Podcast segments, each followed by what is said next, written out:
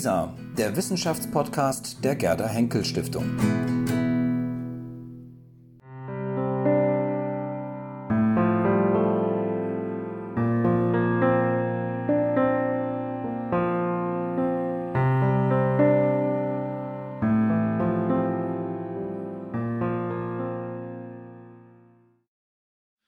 Der letzte Teil, also der erste Vortrag, setzt eigentlich die, sagen wir mal, die kulturelle Diversität des Verständnisbegriffes als Thema dieser Tagung weiter, denn wir wenden uns jetzt dem ayurvedischen Gesundheitsbegriff zu. Und ich freue mich sehr, dass Herr Kessler bereit ist, uns dazu zu informieren. Er ist tätig als Oberarzt für Forschungskoordination und Projektmanagement am Immanuel Krankenhaus hier in Berlin, hat die Professur für klinische Naturheilkunde am Institut für Sozialmedizin, Epidemiologie und Gesundheitsökonomie an der Charité inne. Ich habe meinen Chef inne. und ist Vorstandsmitglied der Deutschen Ärztegesellschaft für Ayurveda-Medizin. Und er ist wirklich der Experte im Bereich der ayurvedischen Medizin. Wir sind also sehr gespannt auf Ihren Vortrag. Ja, vielen Dank. Also die Professur hat Andreas Michalsen und nicht ich, nur nochmal zur Richtigstellung. Ja, vielen Dank für die freundliche Einleitung es ist mir wirklich ein Privileg, hier sprechen zu dürfen. Also vielen Dank auch nochmal an die Veranstalter, an Herrn Marek, auch an Sie, Herrn Ganten. An Sie alle. In meinem Herzen schlagen, in meiner Brust schlagen zwei Herzen, ein Medizinerherz, ein Indologenherz, und insofern freue ich mich besonders, auch vor so einem diversen und auch offenen Publikum meinen Vortrag zu halten. Bei Medizinern ist es auch immer spannend, aber da geht es immer um Outcomes, da geht es immer um Flowcharts, um Grafiken, und es geht immer darum, wirkt's nicht. Und es braucht immer ein Ergebnis, und ich finde es schön, einfach hier auch ein bisschen ergebnisoffener, einfach die Dinge hinzustellen, ohne dass man sie primär erstmal bewertet. Und deswegen habe ich mir auch überlegt, wie mache ich das, und ich möchte Ihnen wirklich eine Innenperspektive mal liefern und weniger also eine Außensicht von einem Schulmediziner auf Ayurveda, sondern Ihnen eher versuchen, das Ganze mal von innen zu erklären in einer halben Stunde. Das ist auf jeden Fall eine ordentliche Herausforderung, aber wenn Sie danach ein bisschen schlauer sind als vorher, dann freue ich mich auf jeden Fall. Fange ich mal so an. Hier sehen Sie gleich, dass der Gesundheitsbegriff sich nicht nur auf Menschen bezieht, sondern sich auch auf Tiere und Pflanzen und alles, was lebt, im indischen Kontext ausdehnt. Und die Inder verfassen traditionell viel in Versform aufgrund der ursprünglich überwiegend oralen Überlieferungstradition.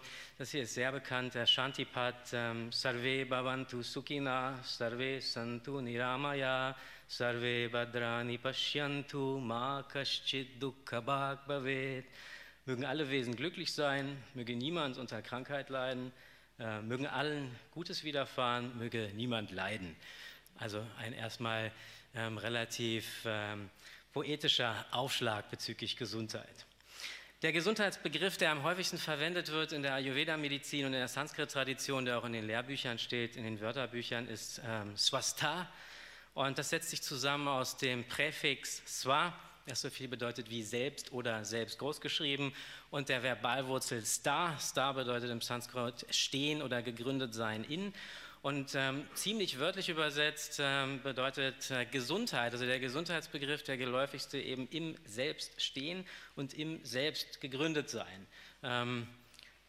Einfach nur zu Ihrer Information als Einleitung. Hier arbeiten wir, das ist der kleine Wannsee, hier ist das Immanuel Krankenhaus, so ein 80er-Gebäude, und hier ist die alte Siemens-Villa, hier ist der wunderschöne Park, und hier hinten in diesem Flachbau, da ist die Charité Hochschulambulanz für Naturheilkunde am Standort Wannsee, unter der Leitung von meinem Chef Andreas Michalsen. Ich gehe darauf jetzt nicht näher ein, wir haben eine stationäre Abteilung, wir haben eine Tagesklinik, wir haben eine der beiden Hochschulambulanzen für Naturheilkunde bei uns am Standort, wir haben noch eine Privatpraxis und eben die Forschungsabteilung im Moment auch mit 10 klinischen Studien, die bei uns laufen.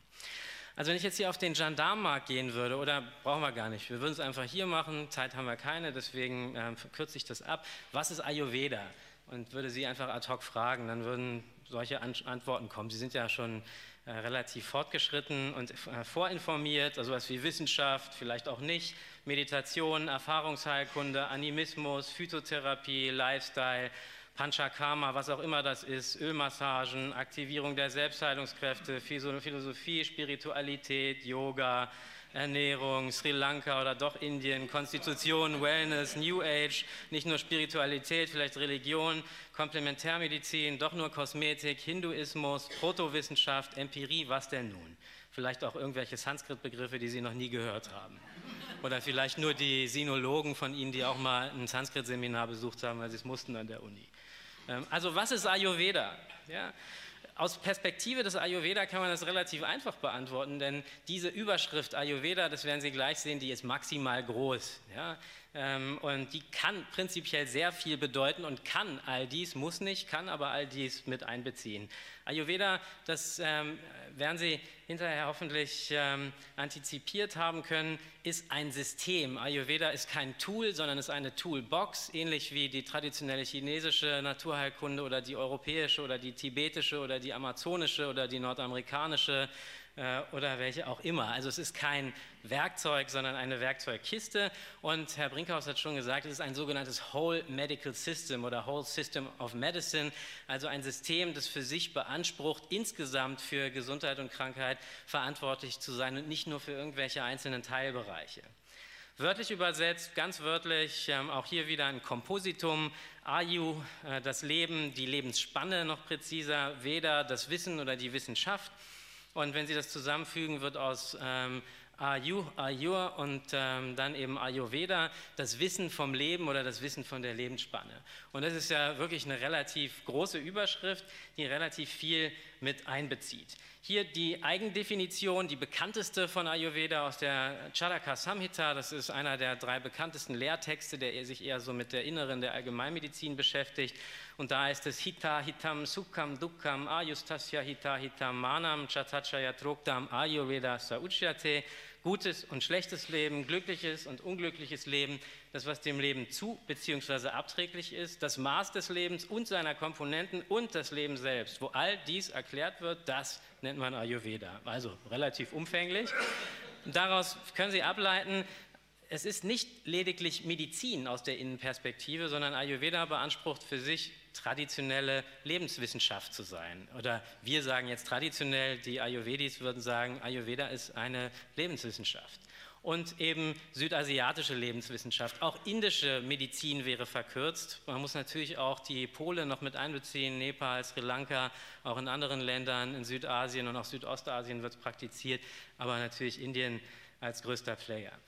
Die Legende von Jivaka, die finde ich immer schön, die möchte ich Ihnen mal geben, weil das eine klassische Hagiografie ist, eine Arzthagiografie, also so eine Heldengeschichte oder Heiligengeschichte quasi, die im Ayurveda-Medizinstudium in Indien häufig erzählt wird. Jivaka, der später legendärer Arzt wurde, befand sich am Ende seines Studiums und als Examensaufgabe haben die Examinanten eben die Aufgabe gekriegt, dass sie rausgehen sollten und Dinge finden sollten, die nicht von potenziell medizinischem Nutzen sind. Und ein paar von den Studierenden kamen dann halt nach ein paar Stunden wieder und hatten massenhaft Zeug mitgebracht und andere kamen erst nach einem Tag mit einer Schubkarre voll, andere mit einem Rucksack, andere hatten auch schlaue Antworten. Jivaka kam und kam und kam nicht. Und irgendwann, nach ziemlich langer Zeit, kam er dann völlig betrübt und bestürzt und meinte dann, ich habe nichts gefunden. Und Sie können sich denken, er war natürlich der Einzige, der die Prüfung bestanden hat. Und weil aus Perspektive der Ayurveda-Medizin, ähnlich wie auch in der chinesischen Medizin, gibt es prinzipiell a priori erstmal nichts, was nicht in irgendeiner Situation für irgendjemanden zu irgendeinem Zeitpunkt von potenziellen medizinischen Nutzen sein kann. Und das ist die Legende von Jivaka. Damit eng in Zusammenhang stehen, oder die Zusammenfassung eigentlich dieser Legende, es steht auch in der Charaka Samhita, Krishno Hiloko Buddhimatam Acharya. Für den Weisen ist die ganze Welt ein Lehrer. Und was man daraus zumindest implizit auch ableiten kann und was wirklich wichtig ist, auch als zentraler Gedanke im Ayurveda, ich habe jetzt hier bewusst mal Paracelsus genommen, ähnliches findet man im Charaka, aber um auch die Verwandtschaften zwischen den Systemen aufzuzeigen, ist, dass das Thema Begleitung der Patienten im Sinne von auch von Life-Coaching, von Unterstützung bei Aktivierung von Ressourcen, von Selbstheilungskräften, das ist ein zentraler Topos auch in der Ayurveda-Medizin. Und deswegen hier dieser Spruch von einem unserer naturheilkundlichen Helden zentraleuropäischer Provenienz, Paracelsus: Der Patient ist Arzt, der Arzt ist sein Begleiter. Also ein viel horizontaleres Verhältnis zwischen Patient und Therapeut einerseits und keine strenge Hierarchie Arzt oben, Patient unten. Und ich denke, das ist was sehr Inhärentes in allen Naturheilkundesystemen global. Und das ist eine der großen Klammern auch naturheilkundlicher Systeme, egal ob Sie nach China, nach Indien oder nach Deutschland oder nach Südamerika gucken. Also Salutogenese first. Und Herr Brinkhaus hatte das auch in seinem Vortrag auch schon mit drin als Konzept und auch als vielfach von komplementärmedizinisch tätigen praktiziertes spezielles Asset ist eben, dass oft sehr viel Wert gelegt wird auf das Thema Salutogenese. Und was ich natürlich jetzt zunächst erstmal nicht gesagt habe, ist versus eines primär pathozentrierten Konzeptes. Und das ist eine der großen Stärken auch der Ayurveda-Medizin. Gesundheitserhaltung, Prävention, Selbstwirksamkeit haben geradezu herausragende Stellung in der traditionellen indischen Naturheilkunde. Hier die Gesundheitsdefinition des Ayurveda, da werden Ihnen gleich die Ohren schlackern. Ein Mensch wird gesund genannt, dessen Physiologie im Gleichgewicht ist, dessen Verdauung und Stoffwechsel gut arbeiten, dessen Gewebe und Ausscheidungsfunktionen normal funktionieren und dessen Seele, Geist und Sinne sich im Zustand dauerhaften inneren Glücks befinden. Ganz schön happig, ja?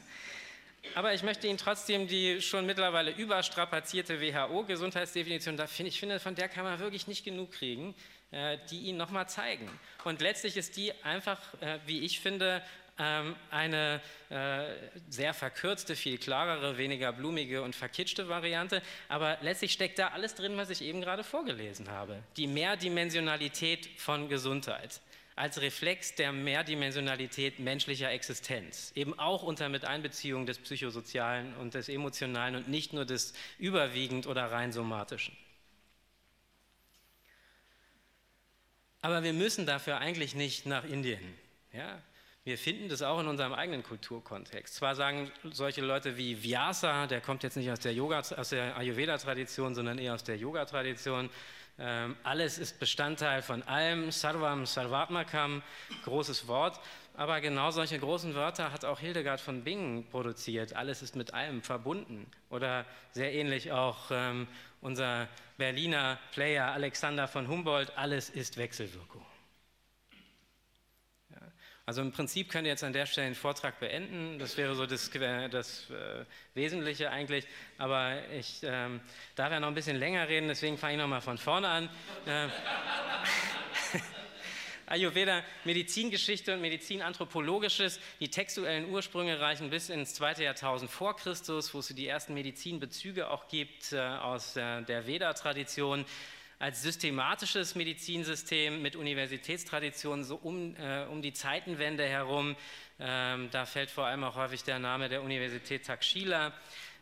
Ursprünge, der Hauptstrom aus Nordindien, darüber hinaus aber auch zahlreiche Zuflüsse aus Südost, Klein- und Zentralasien und auch aus Europa. Also diese Verwandtschaft von Ideen, von Konzepten, von Ideen geschichtlichen auch an vielen Stellen zwischen gerade dem griechischen auch und der persisch-arabischen Medizin, aber vor allem auch der griechischen Medizin und der indischen Medizin, die ist kein Zufall.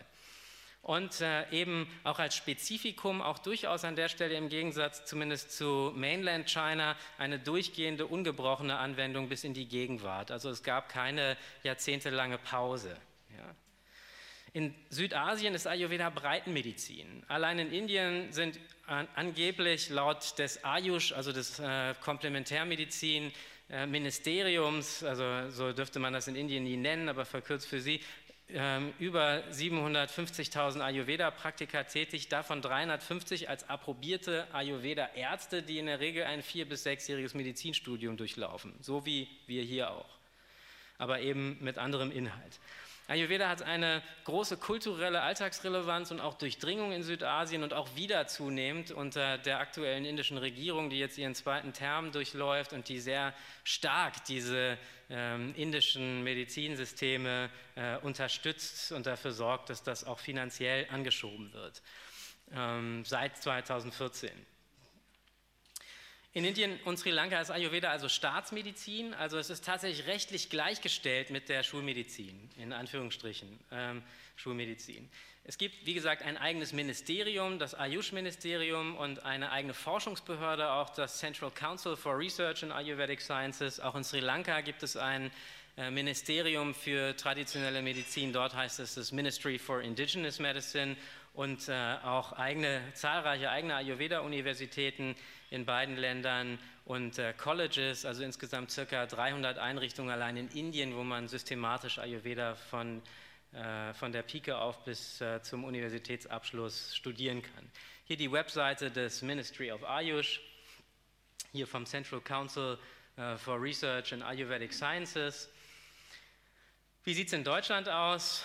Es gibt mittlerweile einige Kliniken, an denen Ayurveda teils oder als Teil von naturheilkundlichen Konzepten, integrativmedizinischen Konzepten angeboten wird, zum Beispiel bei uns, überwiegend ambulant, auch in den Kliniken Essen-Mitte, also unsere Schwesterklinik in Essen, angegliedert an die Uni Duisburg, die auch ein ähnliches Konzept haben. Es gibt in Hattingen eine neurologische Abteilung, in der stationäre Patienten quasi integrativmedizinisch, also Schulmedizin plus Ayurveda behandelt werden, sehr spannendes Konzept, und einige Privatkliniken, die bekannteste davon, sehr groß in dem Bereich, ist die Habichswald-Klinik Kassel. Es gibt eigene Ärztegesellschaften, Therapeutengesellschaften, und es gibt jetzt ganz neu, die Website ist gerade letzte Woche gelauncht worden, ist ein Ayurveda-Dachverband Deutschland, Adawed, der letztlich die Interessen fast aller mit Ayurveda Tätigen in Deutschland aus der Medizin, aus der Forschung, aus der Industrie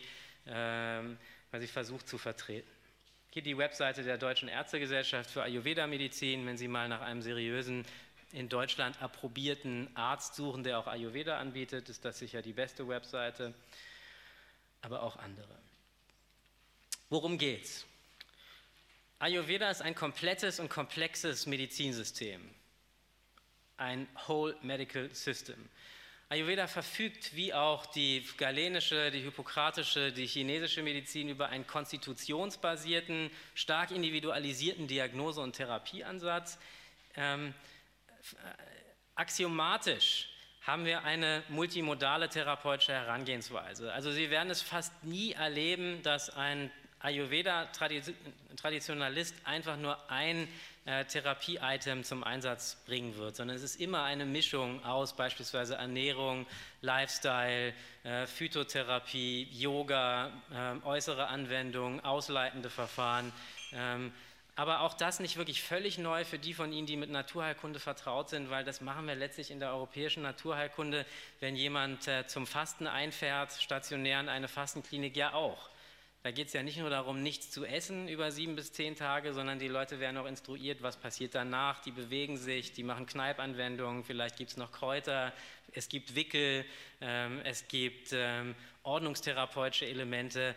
Also das Rad wurde aus meiner Sicht nirgendwo wirklich als erstes neu erfunden, sondern wir haben einfach, wie auch in vielen anderen Bereichen, eher so eine Synchronizität auch in der Medizingeschichte, dass in verschiedenen Bereichen auf dem Planeten einfach verschiedene Systeme, aber mit vielen Verwandtschaften inhaltlicher Art eben auch entstanden sind und sich entwickelt haben. Eben ein milieuregulativer Ansatz, dazu gleich mehr, und sehr eigene Ausformung bezüglich der Medizinparadigmen, zum Beispiel das Konzept der Doshas oder das Konzept von Agni als quasi Alleinstellungsmerkmale.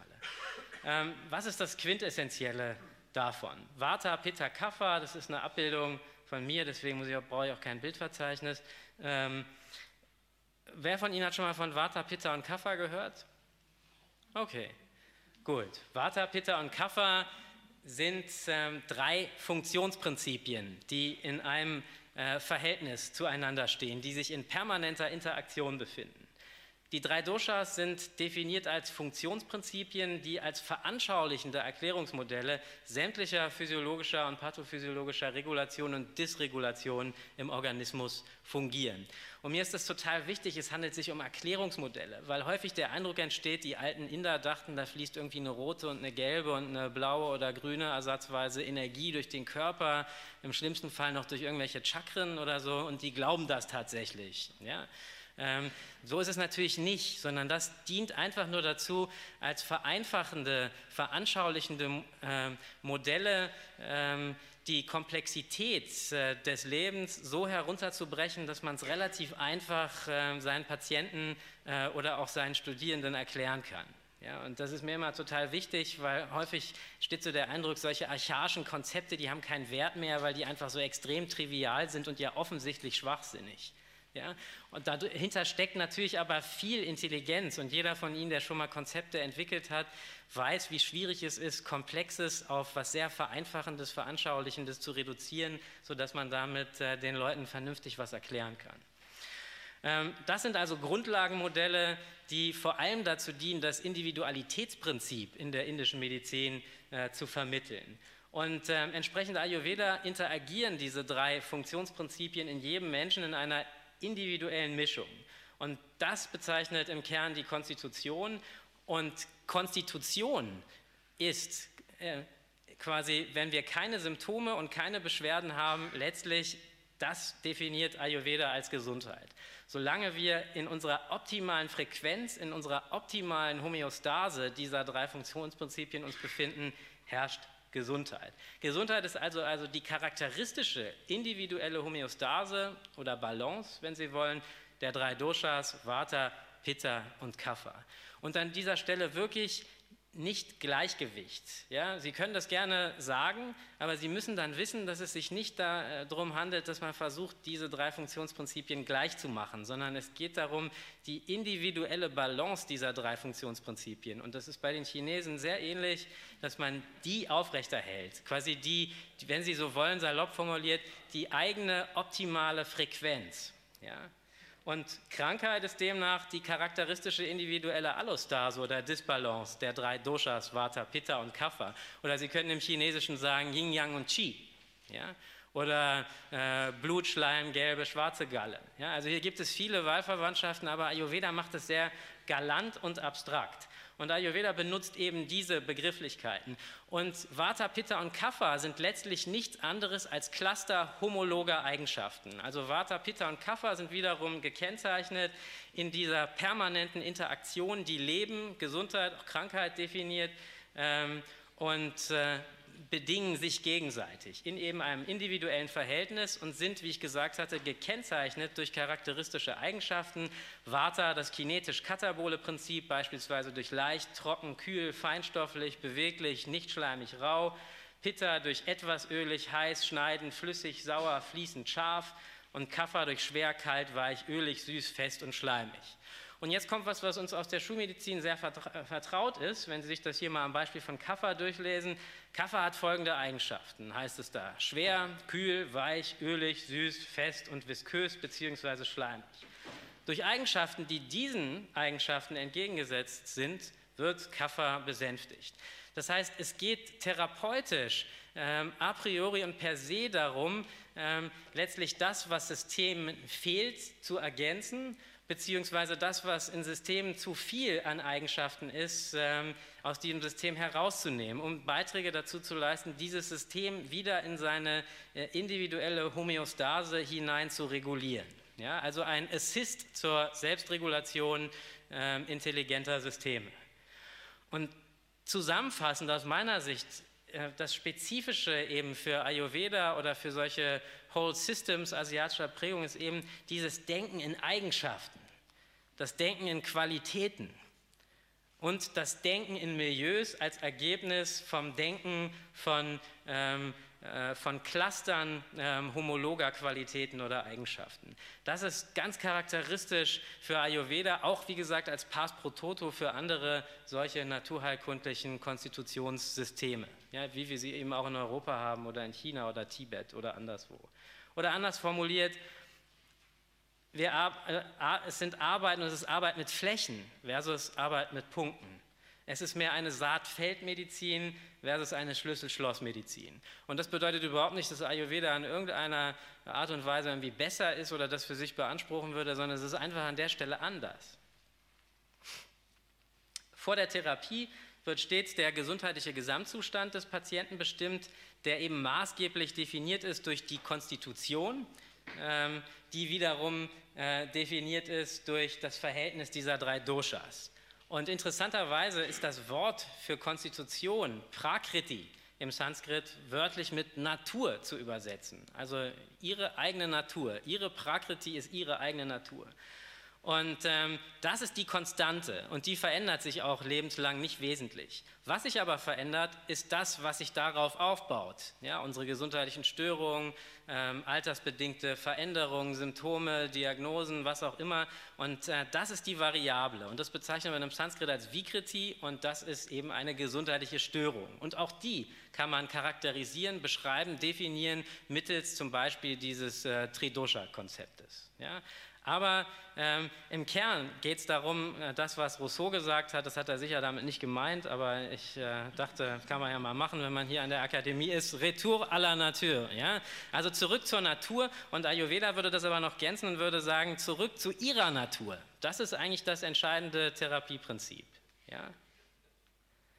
Und im Ayurveda hat man natürlich eigene diagnostische Vorstellungen und therapeutische Vorstellungen. Und insofern würde man eine Arthrose im Ayurveda anders behandeln. Man behandelt nämlich gar nicht die Arthrose, sondern man behandelt eben eine Ayurveda-Diagnose.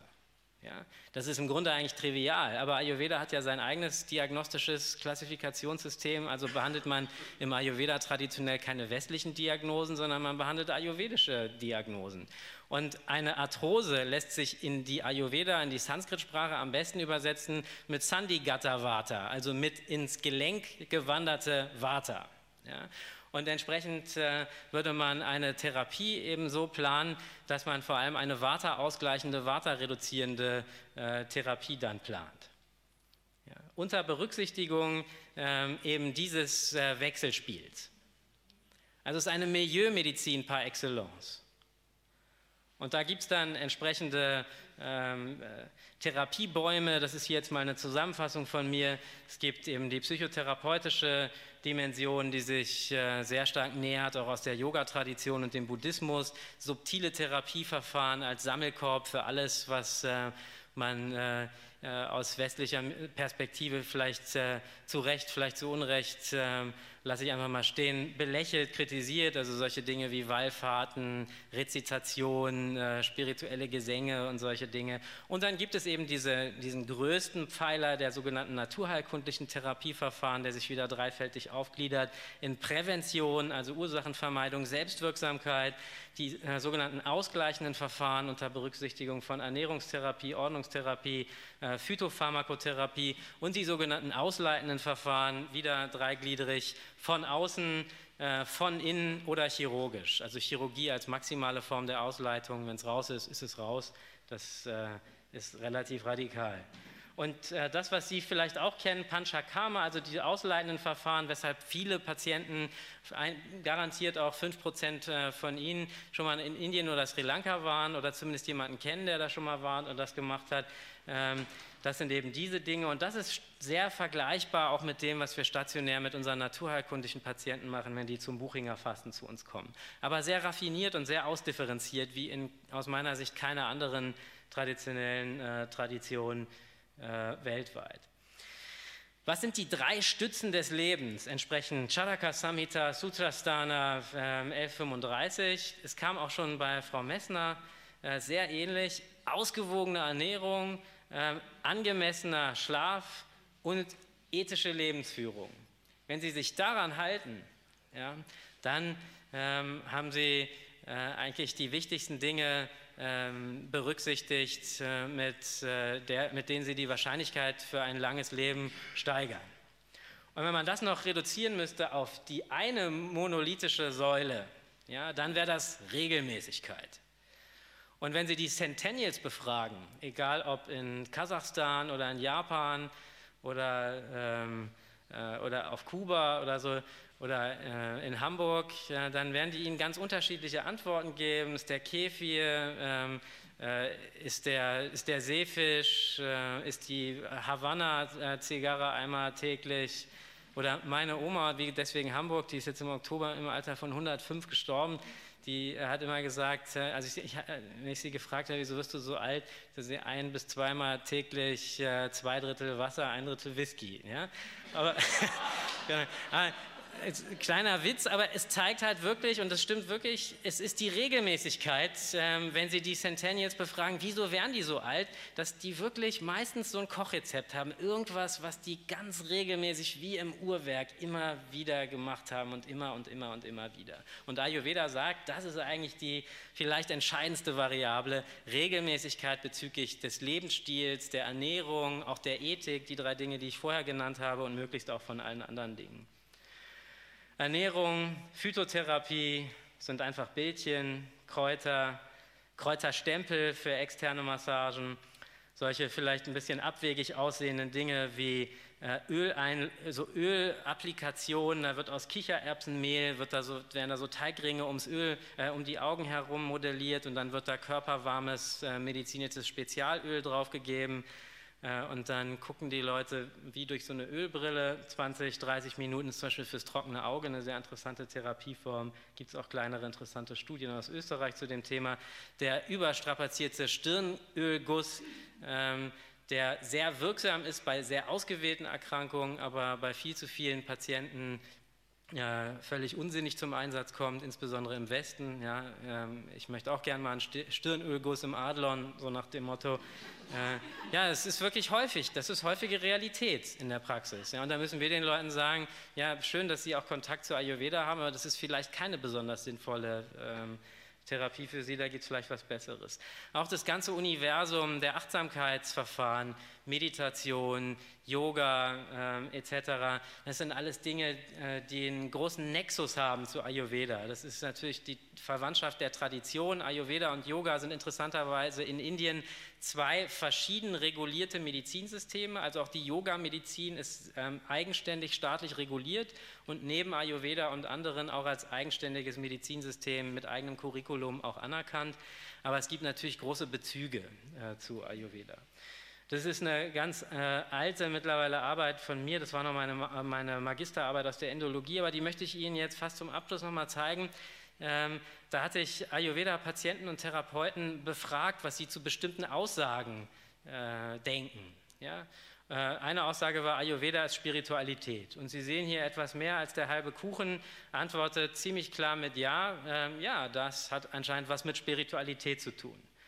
Und wenn Sie das gleiche Kollektiv fragen, Ayurveda ist eine Wissenschaft, dann werden Sie sehen, dass noch drastischer, aber dass hier auch ganz überwiegend eine Mehrheit diese Frage mit Ja beantwortet. Und dieses Experiment könnten Sie in Delhi oder Colombo oder Kathmandu unter der Ayurveda-Community machen und Sie würden garantiert zu ähnlichen Ergebnissen kommen, wenn nicht noch stärker ausgeprägt. Das heißt, wir haben hier eine Situation, wo es diesen Widerspruch, den es in unserer westlichen Zivilisation häufig gibt, zwischen Spiritualität einerseits und Wissenschaftlichkeit, sagen wir mal kartesianischer Wissenschaftlichkeit als Extrempol, den gibt es da nicht, der ist da überwiegend aufgelöst. Und das finde ich einfach interessant als Indologe und auch als Mediziner, dass wir hier solche Medizinsysteme haben, in denen dieser Widerspruch zumindest in dieser Form nicht existiert.